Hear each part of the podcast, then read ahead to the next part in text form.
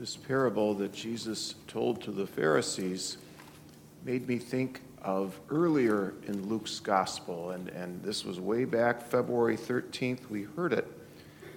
It was the Beatitudes. Now, often when we think of the Beatitudes, we think of the Gospel of Matthew. They have eight Beatitudes. Luke's is a little different. But Luke, he begins with Blessed are you who are poor for yours is the kingdom of God. And when I heard that, I thought of Lazarus, right? Lazarus was poor. He was so poor uh, that he would gladly have eaten his fill of the scraps that fell from the rich man's table. Uh, even the dogs felt sorry for him and came and licked his sores. Well, Lazarus uh, received the kingdom of God uh, that he is uh, resting in the bosom of Abraham in heaven. Now, back to Luke's Beatitudes. As I said, they're different from Matthew's. They have four blessings, but Luke also has four woes. And the first woe is Woe to you who are rich, for you have received your consolation. And the rich man did receive his consolation. He, was, he got to wear purple. I don't know if that would be my choice, but that was his. That, was, that was a sign of being wealthy and fine linen and dine sumptuously each day. But it didn't work out so well for the rich man, did it? He ends up in the netherworld where he was in torment and um, he just longs to be able to have uh, Lazarus dip the tip of his finger in water and cool my tongue, for I am suffering torment in these flames. And Abraham's response was that remember that you received what was good during your lifetime, while Lazarus likewise received what was bad, for now he is being comforted here, whereas you are tormented. And then we hear how there's a great chasm between them. And so Lazarus and the rich man, their fates are sealed. It's a done deal for them.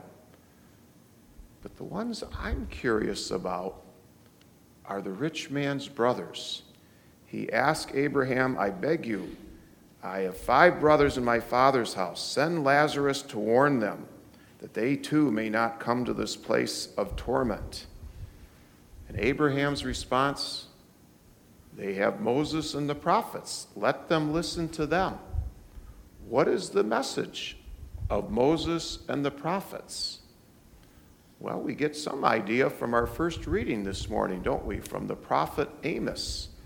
And Amos says, Woe to the complacent, stretched out comfortably on their couches while they sip their wine. Uh, Amos went after them because they were living the high life but they were not listening to the, the cries of those who were suffering. It mentions the, of your brother Joseph, the other tribes who were about ready to be overcome by the Assyrians. And then uh, the rich man says, Oh, no, Father Abraham, but if someone from the dead goes to them, they will repent. And of course, Abraham says that if they did not listen to Moses and the prophets, neither will they be persuaded if someone should rise from the dead. Now, all of us listening to this gospel, we know the one who rises from the dead, don't we? We know Jesus. What was Jesus' approach to this? Well, we have it in Matthew's gospel, chapter 25, where Jesus uses an image of the sheep and the goats to describe the last judgment. And he says, Whatever you did to the least of my brothers and sisters, you did to me. And when we speak of our brothers and sisters, the least of my brothers and sisters, I think of the poor, I think of the unborn, I think of those with an unexpected pregnancy, I think of immigrants, refugees, so many others. The question for the brothers of the rich man is really our question for us today. Will we listen to the message of Moses and the prophets? Will we listen to the one who has been raised from the dead? Blessed are you, or woe to you.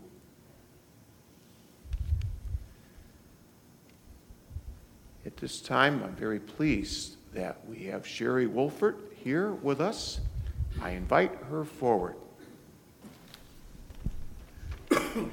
Good morning. I am so pleased to have an opportunity to be here with you this week. Um, when I moved from Kansas about 33 years ago, this was my parish.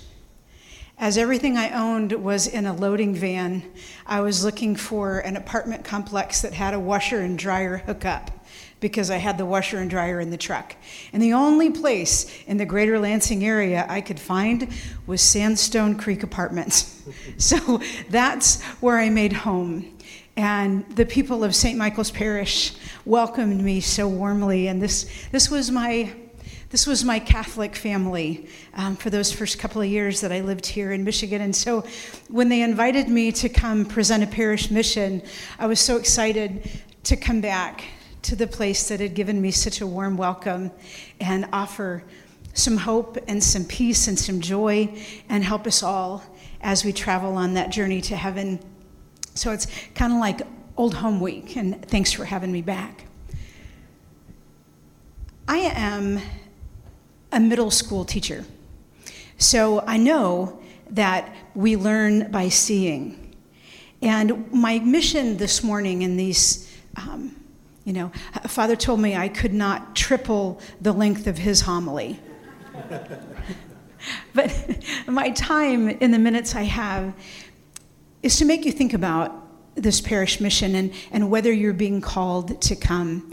And our first response is usually, oh, yeah, I'm way too busy for that. I got this and this and this and this and this. One night, maybe one night, three, are you kidding? But I'm going to say, for those of us who are the busiest, these are the times God's really speaking to us. And He's saying, if you're too busy to come for one night, then you really should come for one night because I have something for you. So it's not just about what we're asking you to give up, it's about what the Lord wants to give. Now, if we need another good reason, I know that we need to see. So, um, I actually have a former student sitting in Mass this morning, and he's going to be thrilled when I say, Caleb, can you please come help me? For all the times you didn't have your homework done, this is payback. No, he always had his homework done.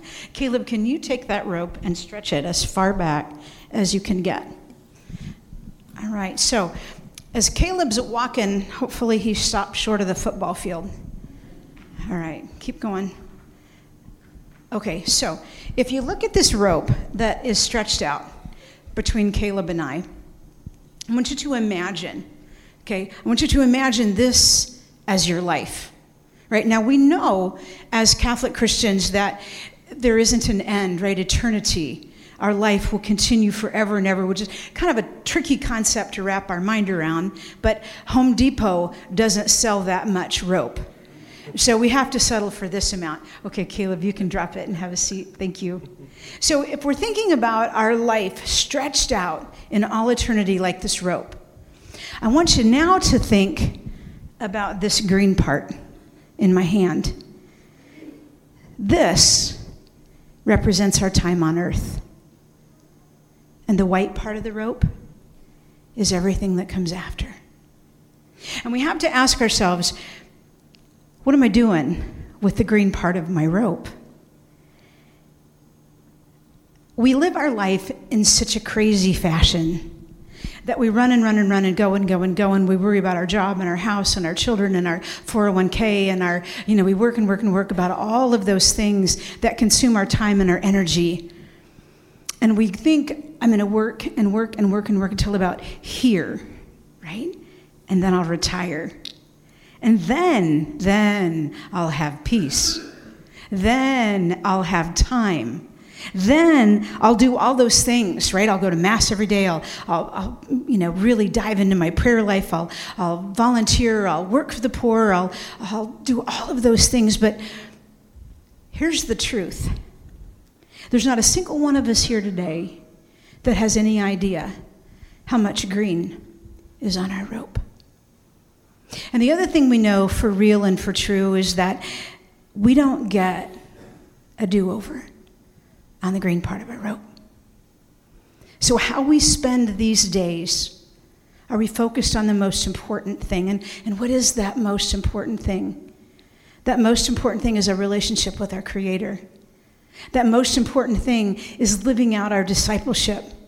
That most important thing is growing in holiness. And my friends, holy doesn't mean harder. So, tonight and tomorrow night and Tuesday night, I invite you to come, right? I invite you to come. There'll be nights filled with thought, with humor, with some great ideas on how are we actually supposed to live the gospel? What does that actually look like in the life of a real person? Now, as you sit there pondering, I want you to ask yourself, in light of today's gospel, those people mentioned, what was their rope like? Right? Lazarus, pretty sure, I'm pretty sure we know how he'll spend the white part of his rope. He suffered and he toiled, but he was faithful. His reward was in heaven. For the rich man, I don't think the green part of his rope ended well. But for the brothers, for us, I'm one of those brothers. And so my mission is to constantly find ways that I can draw closer to constantly be searching for the ways Christ is inviting me to grow deeper. And so, with some humor, with some reality, with some great fellowship, I invite you to come tonight. I should also let you know that there are 96 11 and 12 year olds who have been praying for you, for your parish for the success of this mission that the Holy Spirit will work powerfully among you. Um, they've been praying for you for a week, and they will continue to pray for you every day of this mission. Have a group of kids praying a rosary at noon today for this mission and for your parish. So come, see what the Holy Spirit is ready to do in your life. I look forward to spending the next three evenings with you. And may God bless you richly. Thank you.